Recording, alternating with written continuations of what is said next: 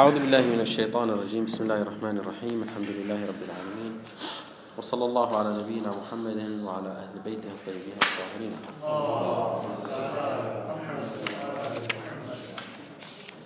ما زال الحديث يدور حول آه، الثابت والمتغير في الشريعة الإسلامية.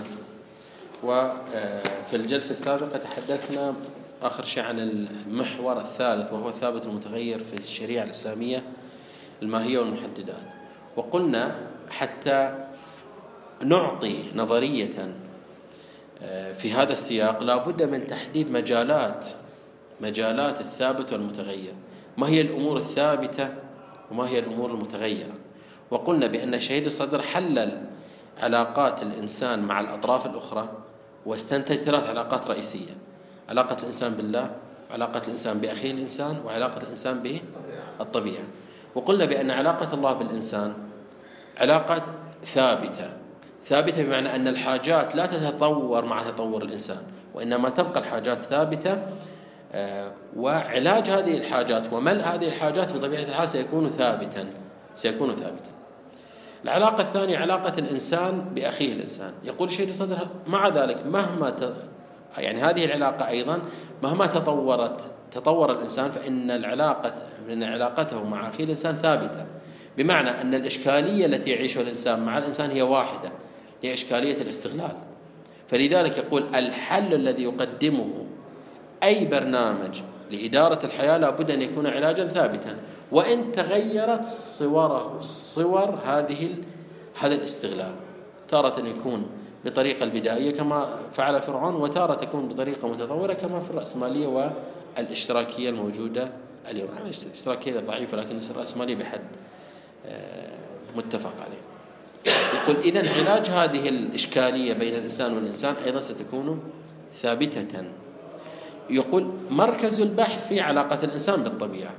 علاقة الإنسان بالطبيعة الإنسان يريد أن يستفيد من الطبيعة من جهة والطبيعة ليست ليست لا تعطي الإنسان آه، بشكل آه، واحد وإنما كلما انفتح الإنسان من الجهة العلمية على التعرف على أسرار الطبيعة كلما تطور كلما انفتحت له مجالات جديدة كلما زادت التساؤلات ولا تحتاج هذه التساؤلات إلى إجابات. يقول الشهيد صدر نحن نتحدث عن المتغيرات في علاقة الإنسان في الطبيعة. فإذا لن نتصور أحكام متغيرة إلا في هذا المجال مجال علاقة الإنسان بالطبيعة. وأما العلاقتين السابقتين فهما ثابتتين إذا هذا المحور الثالث. بعد أن حددنا بالضبط المسار حددنا المساحة التي نتصور فيها على مستوى التصور نتصور فيها على نتصور فيها علاجات متغيرة. يأتي شهيد الصدر إلى التشريع الإسلامي. يقول في المحور الرابع الذي عنوناه بمنطقة الفراغ منطقة الفراغ مجالاتها في الفضاء التشريعي. الآن لدينا الشريعة الإسلامية. الشهيد الصدري سيطبق آه، ما قاله في المجال الأول هنا. لدينا الشريعة الإسلامية. هذه الشريعة الإسلامية سوف نتأمل ونحلل أحكامها. يقول الشهيد الصدر سنجد أن الشريعة الإسلامية فيها مساحتين. فيها مساحتين. مساحة تعالج الحاجات الثابتة. علاقة الإنسان بالله وعلاقة الإنسان بالإنسان. جيد. الآن سنبقى مع هذه المساحة. وهذه المساحة لم يتركها. باعتبار أن الحاجات ثابتة فسيعطي أحكاما ثابتة. كيف يضع هذه الأحكام الثابتة؟ يعني حتى هذه الأحكام الثابتة نجد أن فيها نحو من التغير. كيف وضع أحكاما ثابتة في هذه المساحة التي تعالج إشكاليات وحاجات ثابتة؟ الأسلوب الأول هكذا يعني عنونته يضع أحكام تشريعية ثابتة مرنة ليست متغيرة. أحكام ثابتة لكن فيها مرونة. كيف؟ لاحظوا. المجتمع الإسلامي يحتاج إلى قوة. جيد. وبتعبير أخص يحتاج إلى القوة العسكرية. هذه القوة العسكرية لا بد أن يشغلها الإسلام يعني لا يتركها فارغة. فماذا قال للمسلمين؟ قال وأعدوا لهم ما استطعتم من قوة ومن رباط الخيل. إلى آخر هنا أمر من الإسلام بالمجتمع الإسلامي بأن أعدوا القوة العسكرية. لماذا؟ لأن القوة العسكرية القوة العسكرية حاجة ثابتة في المجتمع الإسلامي. يعني المجتمع الإسلامي مهما تطور فإن الجانب العسكري فيه يبقى ثابتا. لكنه لم يتدخل في جزئيات هذا الحكم الثابت. هذا الحكم الثابت تركه. قال أصل المطلب لابد أن تكونوا أقوياء وتستعدوا عسكريا لتحصين الدولة الإسلامية. أما كيف تحصل هذه القوة؟ ما هي أشكال هذه القوة؟ ما هي الصور هذه القوة؟ لم يتدخل فيه. تركه لولي الأمر. ترى ولي الأمر يقول سنبني مصانع مثلا كذا. أو بعض الأحيان يقول لا سنشتري. ترى يقول نحتاج إلى قوة جوية. بهذا المقدار نحتاج إلى قوة برية أكثر من هذا المقدار. تفاصيل ما أطلقه الإسلام ما أوجبه الإسلام على المجتمع الإسلامي لم يتدخل فيه وإنما أوكله إلى نفس المجتمع الإسلامي وبحسب حسب الشهيد الصدر أوكله إلى ولي الأمر. فجعل له سعة من أمره في شكل هذا التأمين العسكري للدولة الإسلامية. إذا لاحظ شيخنا من جهة الإسلام وضع حكما ثابتا يجب على المسلمين أن يتهيأوا ويستعدوا عسكريا. وهذا حكم ثابت لأنه يلبي حاجة ثابتة في المجتمع الإسلامي ولكنه في جهة أخرى لم يعطي الصور هذا ال هذا ال هذا ال الاستعداد. بل حتى وأعدوا لهم ما استطعتم من قوة ومن رباط الخيل ما في فقيه يقول حتى في عصر القنابل النووية والصواريخ النووية يجب علينا أن نهيئ الخيل من أجل القتال. وإنما قالوا هذا يتناسب والعصر الذي يعيش فيه أو عاشت فيه الدولة الإسلامية في تلك الفترة. إذا لذلك أطلقت عليها الأحكام الشرعية الثابتة المرنة. لم يعطيها حدية لم يقل يجب عليكم فعل كذا. الآن سنأتي على الأحكام الأخرى غير المرنة. إذا الأسلوب الأول في ملء هذه المنطقة الثابتة يكون من خلال أحكام ثابتة لها طابع مرن لها طابع آه، سعة. ترك الإسلام سعة في تطبيق وفي تشكيل هذه الأحكام الثابتة وفي تطبيق هذه الأحكام الثابتة. الأسلوب الثاني في, في الآن نتحدث عن الأسلوب الثاني في منطقة الثبات مساحة الثبات. الأسلوب الثاني أن يشرع الإسلام حكما ثابتا لعلاج حالة حالة وحاجة إنسانية ثابتة. ولا يعطيها أي مرونة لا يتنازل عنها. يقول يجب عليكم أن تفعلوا هذا الفعل أيها المسلمون. يجب على الإنسان أن يفعل هذا الفعل. المسلم يجب عليه أن يفعل هذا. لم يكسبه أي عنصر مرن. جيد. الآن ماذا قال؟ مثلا أعطيكم مثال.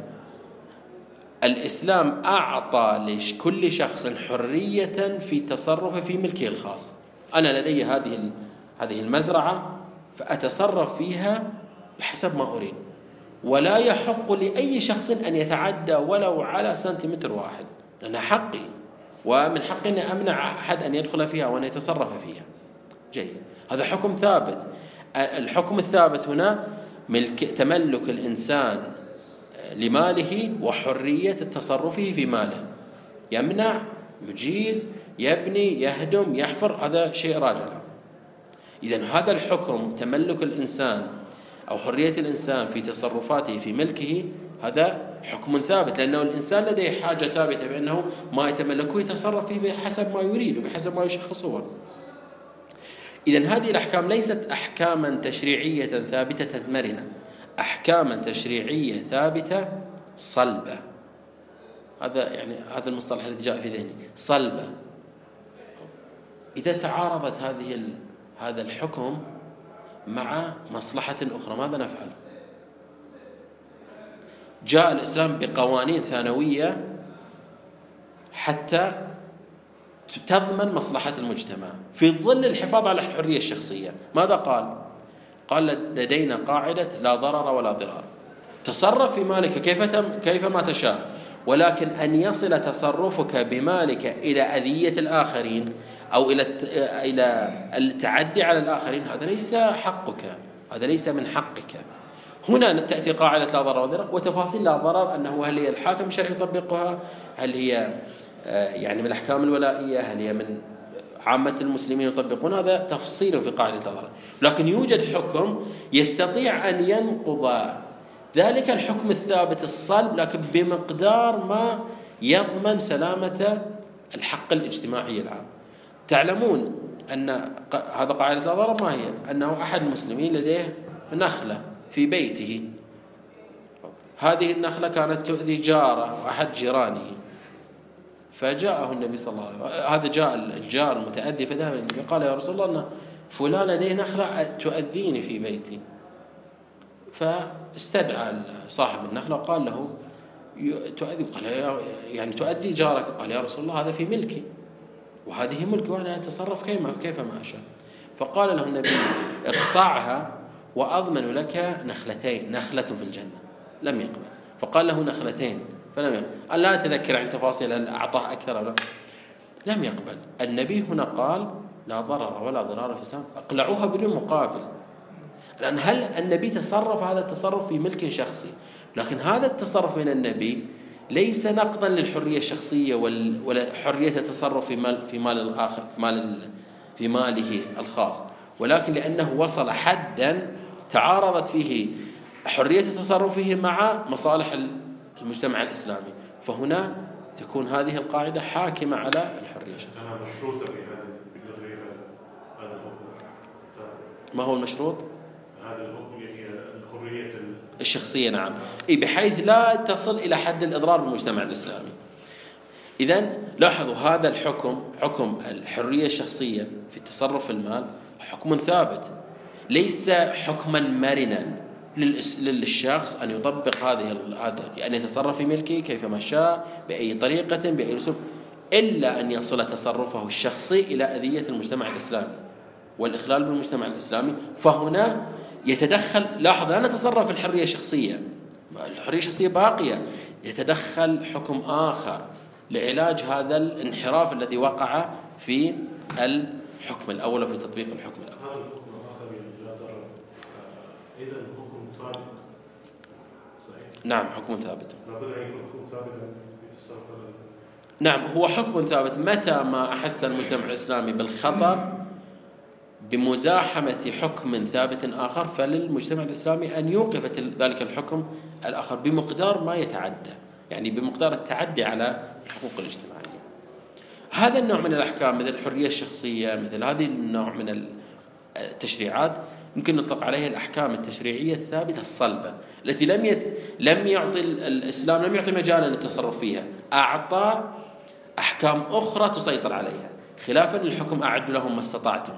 لم يتدخل الإسلام في طريقة تطبيق الحكم. لم يتدخل في طريقة تطبيق الحكم. وإنما قال له أريد أن أؤمن الجانب الأمني في المجتمع الإسلامي. كيف تؤمنه أنت أيها ولي الأمر؟ أنت أنت المسؤول عن ذلك. أنا أريد حتى أصل المطلب خلافا للحكم الثاني. لا لا نقول للولي الأمر لا نقول لولي الأمر أن الناس لهم حرية شخصية ما داموا كذا. لا لا. له حرية شخصية يتصرف كيف؟ لكن بحيث لا يتعدى. لا يتعدى. إذا هذه المساحة المساحة الثابتة الحاجات الثابتة عند الإنسان عند المجتمع الإسلامي عالجها الإسلام من خلال نوعين من الأحكام الثابتة. أحكام ثابتة مرنة وأحكام ثابتة صلبة. لا يمكن أن آه، يعني لا يمكن أن يتحكم فيها المشرع الإسلامي. جيد. هذه المساحة الأولى. نأتي إلى المساحة الثانية. هذه المساحة الثانية على خلاف المساحة الأولى. المساحة الثانية نجد أن الإسلام إما أنه تركها ترك هذه المساحة لم يعطي رأيا. أو أنه أعطى رأيا لكن رأيه ليس حاسما. هذا فقط للتعبير التوضيح. ليس حاسما. يعني ليست أحكام صلبة وليست أحكام ثابتة. نعلم أنه هذه الحاجات التي تعالج هذه الأحكام هذه حاجات متغيرة. اليوم الإنسان يفعل كذا غدا لا يفعل كذا. اليوم لا لا يمكنه أن يفعل كذا غدا يريد يستطيع أن يفعل كذا. أو من الأساس تجد أن الإسلام لم يعطي حكما في هذا ال في هذه المساحة. إذا المساحة الأخرى إما أنها أحكام أحكام مساحة لم يعطي الإسلام فيها أصلا أي رأي إما لأن موضوعها غير متحقق إما أنها ليست في متناوله إما أنها تعالج حاجة متغيرة الآن الإسلام يقول لا تأكلوا الحمر الأهلية. جيد. نعلم أنه منعنا لشيء معين حتى لا تقل تقل الدواب عند المسلمين في الحرب. أما إذا عادوا إلى المدينة نعلم بأن هذا الأمر قد تغير يعني. لا نستطيع أن نقول حتى في الآن لا يجوز لنا أكل الحمر الأهلية. جيد. وهناك بعض الأحيان أصلا مساحات الموضوع غير متحقق. الموضوع غير متحقق. مثل الآن الحد من الإنجاب. قبل قبل 1400 سنة لم يكن هذا أصلا لم يكن متحقق ليس في ذهن ذهن المسلمين هذا حتى يسألوا ويستفسروا من النبي صلى الله عليه وسلم في هذا الإطار. مثلا التبرع بالأعضاء. الإسلام لم يكن هذا الموضوع متحقق حتى يعطي حكما. لا يوجد لا يوجد موضوع التبرع بالأعضاء فيأتي الإمام الصادق فيقول آه، يجوز لكم تتبرع بالأعضاء أو لا يجوز لكم تتبرع بالأعضاء. أصلا الموضوع ليس غير موجود. يعطي حكم على ماذا؟ لابد أن يتحقق الموضوع حتى يعطي حكما. مثلا إتلاف المخلفات الطبيعية. الغابات نقص الأشجار ونحرث الأرض ونحرث الغابة وهكذا لبناء مثلا ناطحة سحاب. هذا الموضوع غير متحقق حتى الإسلام يعطيه. يعني نفس طبيعة الموضوع طبيعة ذات آه، يعني تولدت مستقبلا لم تكن متواجدة في عصر التشريع. هذه القضايا المستجدة ما نسميها بالقضايا المستجدة أو المسائل المستحدثة أو بحسب الفقه السني فقه النوازل يعني الأمور التي تطورت. أو الأمور التي نعلم بأنها تعالج حاجات متغيرة. وإن أعطى الإسلام فيها جوابا لكنها متغيرة. هذه هي مساحة الفراغ. سنأتي الآن على أكثر تفصيل فقط أعطي الإطار العام إذا نحن مساحة فيها أحكام ملئت بالأحكام ومساحة لم تملأ بالأحكام أو ملئت بأحكام ليست دائمة. المساحة الثابتة نتركها عرفنا كيف يضع الإسلام أحكامه فيها. الآن المساحة المتغيرة. هنا تأتي النظريات المختلفة. كيف عالج الإسلام هذه المساحة الثانية التي إما ليست مواضيعها ليست متحققة أو أنها أعطيت أحكاما نعلم بأن هذه الأحكام ليست ثابتة. نعلم بأنها تعالج وقائع متغيرة.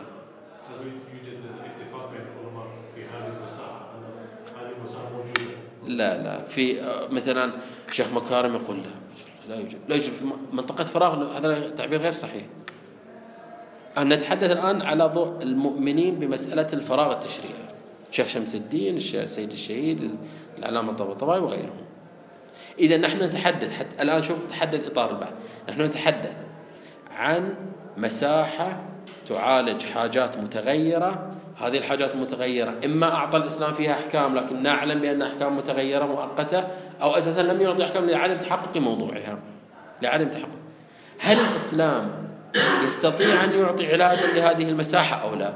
القائلين بالشمولية التشريع يقولون نعم يعطي يعطي أحكاما. القائلين بعدم الشمول يقولون هذه ليست من شؤون الإسلام. أصلا الإسلام لم يدعي لنفسه هذه المساحة. الإسلام أعطى الأمور الثابتة أما الأمور التغييرة لم يعطي فيها. جيد. هنا نطرح نظرية منطقة الفراغ نطرح منطقة آه، نطرح نظرية آه، شيخ شمس الدين لم يسميه يعني شيء معين. نطرح نظرية السيد الطباطبائي سلطة ولي الأمر نطرح مسألة ولاية الفقيه عند الإمام الخميني. هنا في هذه المنطقة في هذه المنطقة. طبعا على اختلاف بينهم مثلا الإمام يعتبر ولاية الفقيه حتى في الأمور الثابتة ممكن تتغير ممكن تتدخل الإمام يعني في هذا المجال آه، له خصوصية الإمام الخميني في هذا المجال. الآن نحن قلنا سنقصر النظر على نظرية شيء الصدر. الآن سأعطي مجموعة من الأصول لعلها خمسة أصول. أصول نظرية منطقة الفراغ. أصول نظرية منطقة الفراغ. جيد. الآن لن نتدخل في الأمور الثابتة والمساحات الثابتة التي فيها أحكام ثابتة. نذهب إلى هذه المساحة المتغيرة. هذه المساحة المتغيرة التي عبرنا عنها منطقة الفراغ. يعني عندما نقول أن الإسلام أن هذه المنطقة منطقة فارغة من الأحكام الشرعية ماذا نعني منطقة؟ ماذا نعني أنها فارغة؟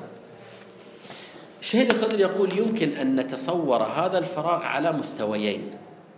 مستوى نقبل به مستوى لا نقبل به. جيد. يقول الشيء الصدر تارى نتصور الفراغ التشريعي بالنسبة إلى الشريعة الواقعية. يعني نقول نفس الشريعة الواقعية لا يوجد فيها حكم في هذه الواقعة.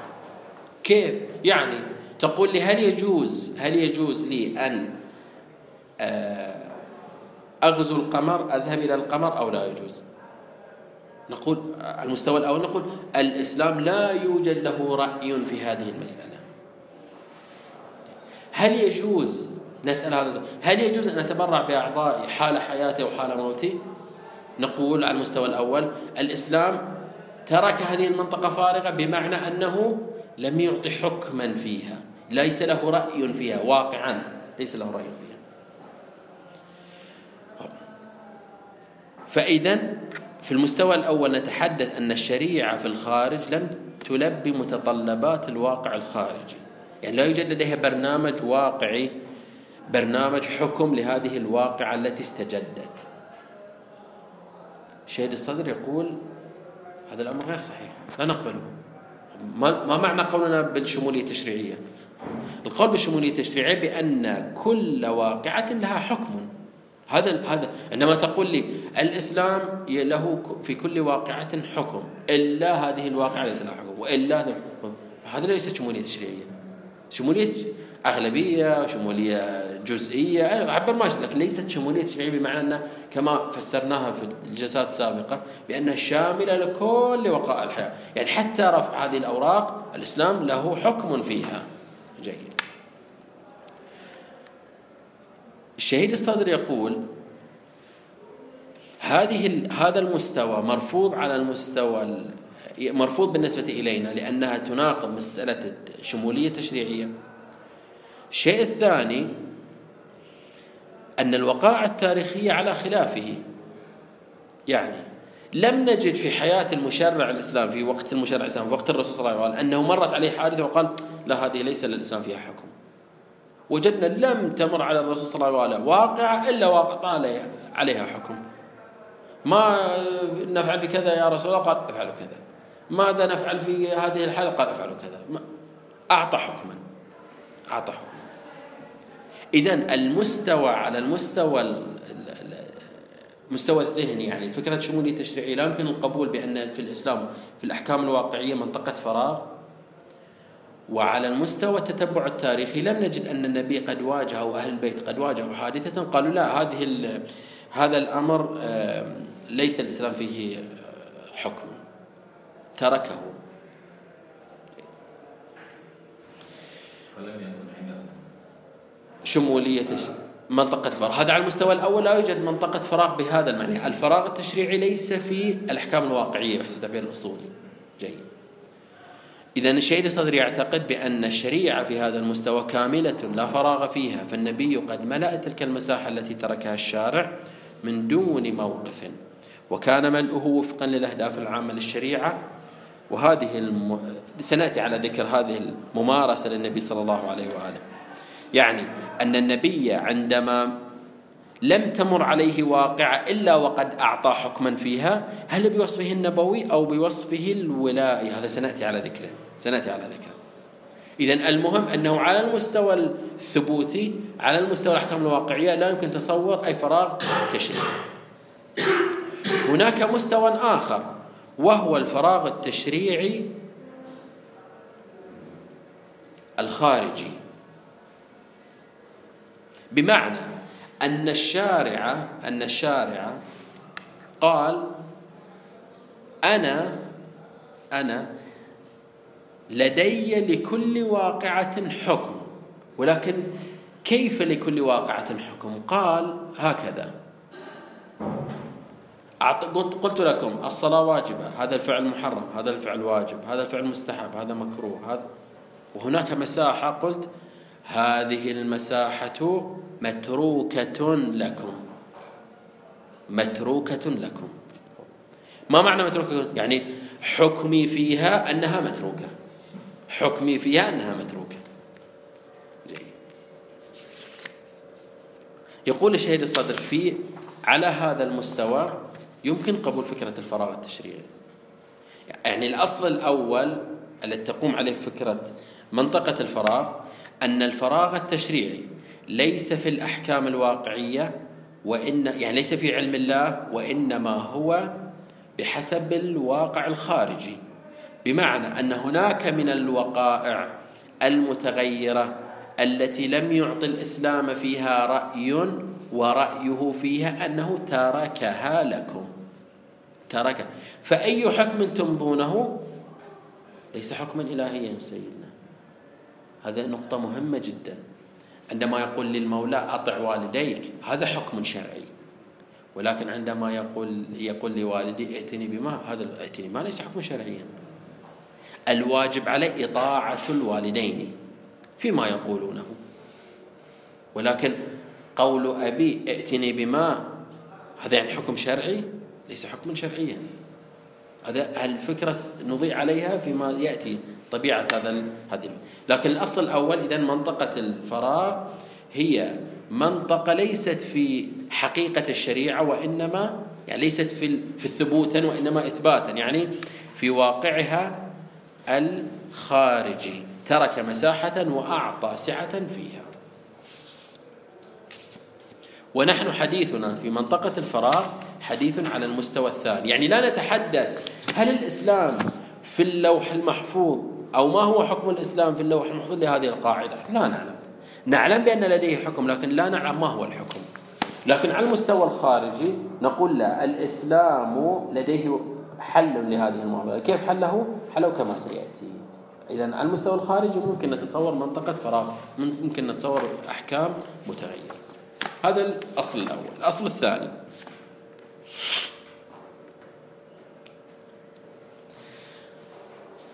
لدينا مجموعة من الأحكام الشرعية. لدينا واجب لدينا محرم مباح الأحكام الخمسة. واجب محرم مكروه مستحب. ومباح. طبعا المباح تارة يكون مباح بالمعنى الأعم وتارة يكون مباحا بالمعنى الأخص. مباح يعني إما أن يكون يدخل دا يعني الأحكام إما أن تكون واجبة ومحرم ومحرمة ومباحة يدخل فيها المستحب والمكروه أو نقول لا بمعنى أنه لا يوجد ملاك. واجب محرم مستحب مكروه ووقائع لا يوجد فيها ملاك. تركها آه، في ترك المكلف في سعة منها. هنا هنا يأتي شيء لصدر يقول هل منطقة الفراغ تشمل حتى أحكام واجبة مستحبة محرمة أو لا؟ يعني هل هل يمكن تصور تصور أن الشارع أن الشارع ترك مجم ترك مساحة وأعطى فيها حكم؟ يعني وبتعبير آخر. هل بعض الأحكام الواجبة والمحرمة المستحبة والمكروهة أيضا متغيرة أو لا؟ إحنا في قبل قليل قلنا بأن منطقة الفراغ إما أحكام مؤقتة أو أحكام أو لم يعطي حكم. الآن نتحدث عن الأحكام المؤقتة هذه الأحكام المؤقتة. هذه الأحكام المؤقتة يمكن نتصور حكم واجب مؤقت وحكم محرم مؤقت يعني الرسول قال يجب عليكم الحج في كل سنة مرة أو في العمر مرة. نقول هذا حكم صحيح واجب لكنه مؤقت. هل يمكن نتصور حالة التوقيت وحالة عدم الثبات حتى في كل الأحكام الخمسة أو لا. وبتعبير آخر ما هو حدود منطقة الفراغ؟ هل منطقة الفراغ داخلة في كل الأحكام الشرعية؟ يعني يمكن أن نقول كل في كل حكم شرعي يمكن نتصور التوقيت أو لا. يعني هل يمكن أن نقول بأن الأحكام الواجبة تكون مؤقتة؟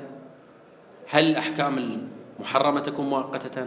أو لا الأحكام المؤقتة فقط في المساحة المباحة في المساحة المباحة. شهيد الصدر يقول حتى نحدد حدود منطقة الفراغ لابد أن نرجع إلى دليل قرآني. إذا استطعنا أن نجمع بين الدلالات مختلفة في هذا الدليل القرآني نستطيع أن نعطي تصورا عن حدود منطقة الفراغ.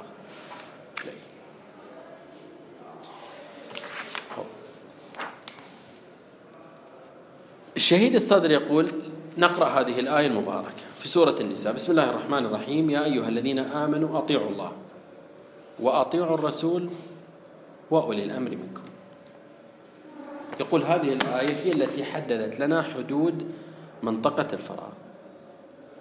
يعني قالت الآية هكذا تقول تقول يا أيها الذين آمنوا لا ينبغي للأحكام الصادرة عن ولي الأمر أن تتعارض مع الأحكام الصادرة من الله سبحانه وتعالى ومن النبي. جيد. كيف لا تتعارض؟ كيف يمكن نعطي صورة وتصوير بحيث أحكام ولي الأمر لا تتعارض مع أحكام الله وأحكام الرسول؟ في صورة واحدة. فيما لو قلنا بأن الأحكام الصادرة من الله سبحانه وتعالى ومن الرسول أحكام إلزامية. ففي الأحكام الإلزامية هنا الش... هنا ولي الأمر لن يتدخل.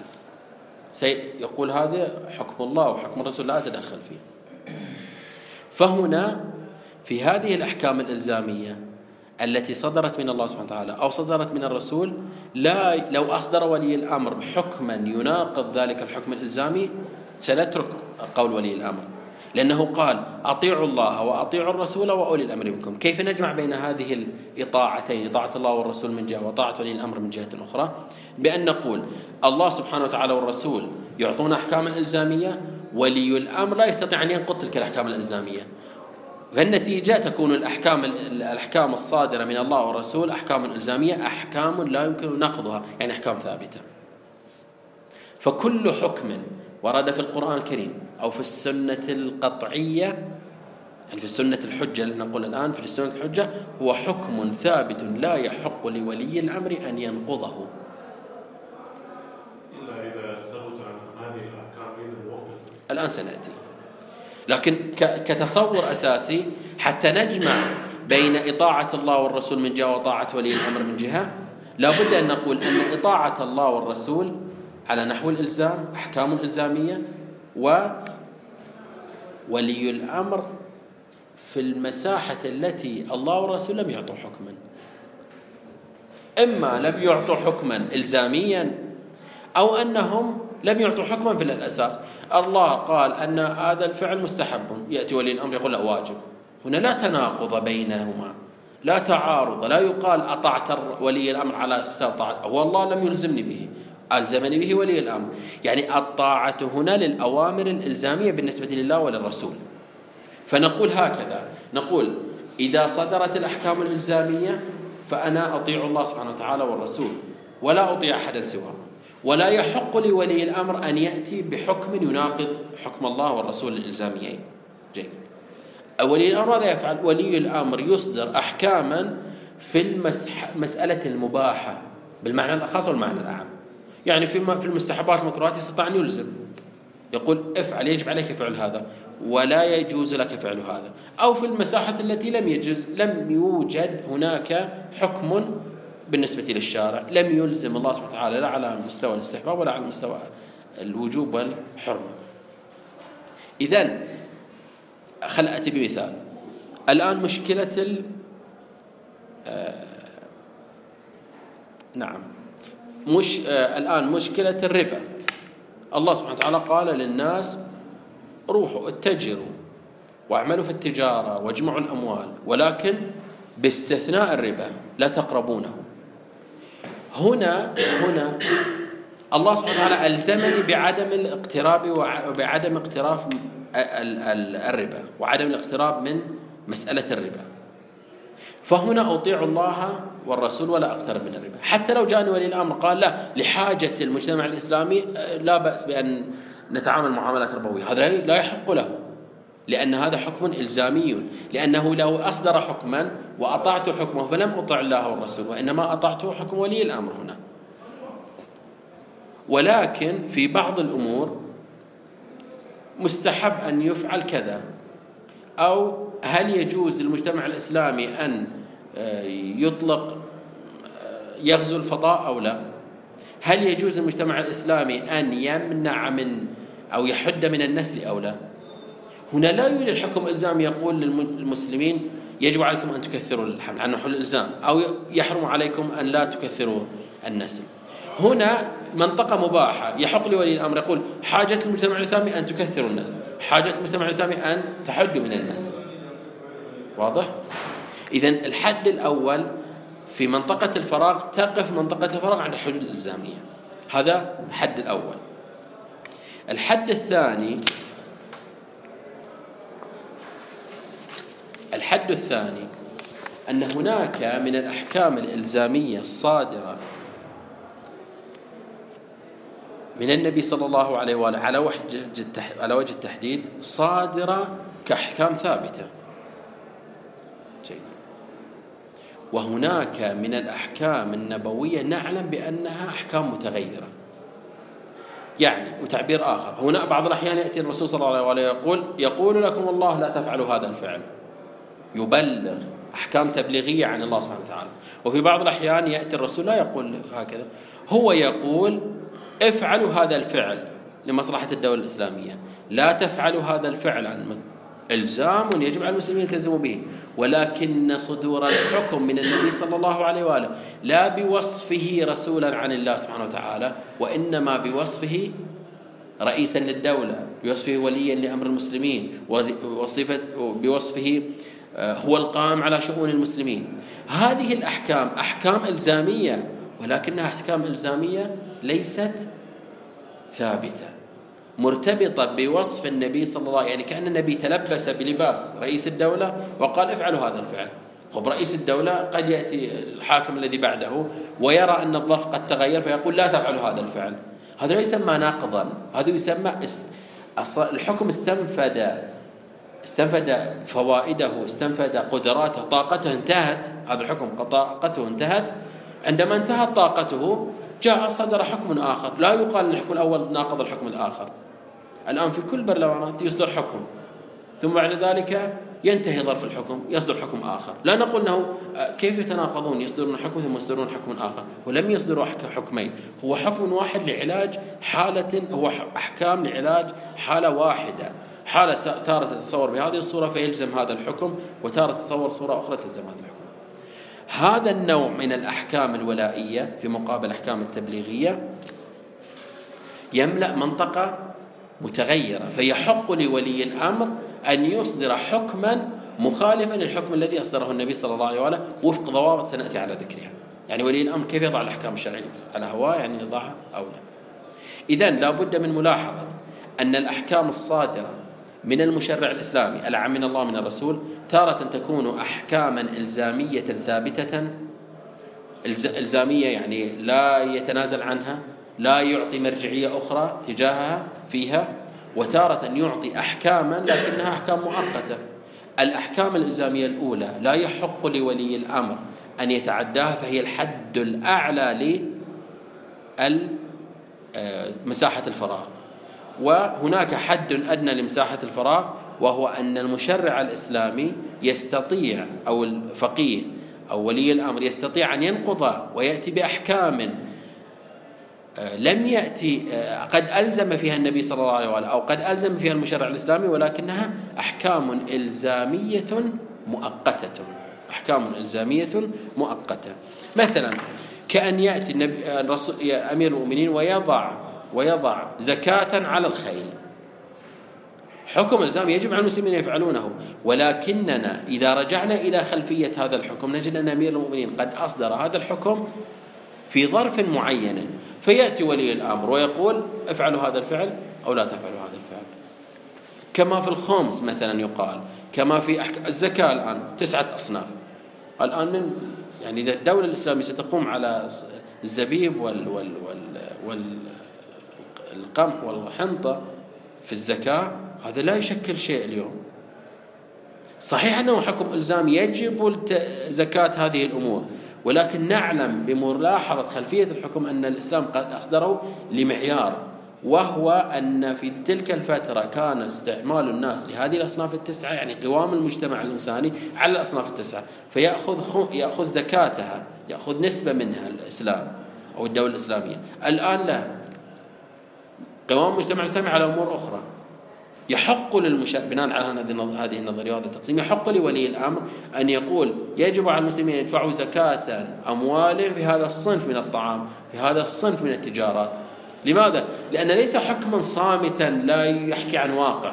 هو حكم وضعه المشرع الإسلامي لتقوية الدولة الإسلامية.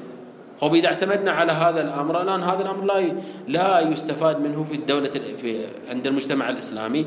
فأخذ الزكاة لا معنى له هنا. فإذا لا بد من المش... من الولي الأمر أن يلاحظ استهلاك الناس. أي الأشياء الناس تستهلكها فآخذ زكاة منها. حتى أقوم الدولة الإسلامية. إذا حدود الأصل الثاني يتحدث عن حدود منطقة الفراغ. حدود منطقة الفراغ الأحكام الإلزامية الثابتة. هذه لا يتعداها ولي الأمر ينقضها. الأحكام الإلزامية المؤقتة أو الصادرة بحكم آه، ولائي يستطيع أن ينقضها. والأحكام التي تحقق موضوعها حديثا. في أيام النبي لم يتحدث عن مسألة الموبايل أو مثلا لم يتحدث عن أسلحة أسلحة كيماوية هل يجوز استعمالها ولا يجوز استعماله هذا موضوع تحد يعني الآن برز على الساحة. لولي الأمر أن يعطي حكما فيه أو حكم يعلم ولي الأمر أنه كان مؤقتا. وإن كان إلزاميا لكنه مؤقت يجوز أن يعطي حكما فيه مخالفا لما حدده المشرع. أما الأحكام يا شيخ حسن التي نعلم بثباتها ونعلم بأنها إلزامية وثابتة لأنه بعض الأحيان ثابتة لكنها مستحبة. الأحكام الإلزامية يعني المحرمة والواجبة لا يحق لولي الأمر أن ينقضها ويتصرف فيها. الأصل الثالث الذي إن شاء الله نأتي على ذكره هو المسؤول عن إدارة منطقة الفراغ. هذه المساحة التي إما أنها في أحكام غير إلزامية أو أنها أحكام إلزامية مؤقتة أو أنه لم يبرز موضوعها إلا حديثا. من المسؤول عن وضعها؟ عامة الناس الفقهاء ولي الأمر كل مجتهد. هذا إن شاء الله نأتي على بحثه في الجلسة القادمة والحمد لله رب العالمين.